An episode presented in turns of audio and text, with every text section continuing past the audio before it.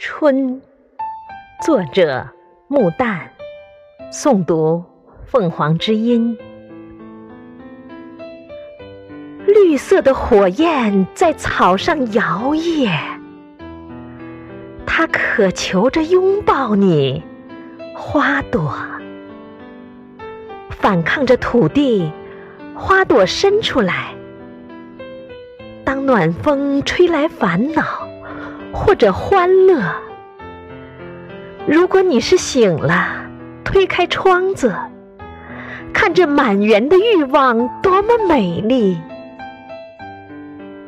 蓝天下，为永远的谜蛊惑着的，是我们二十岁的紧闭的肉体，一如那泥土做成的鸟的歌。你们被点燃，卷曲又卷曲，却无处归依。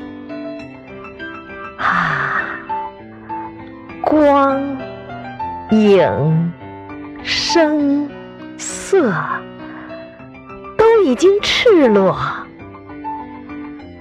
痛苦着，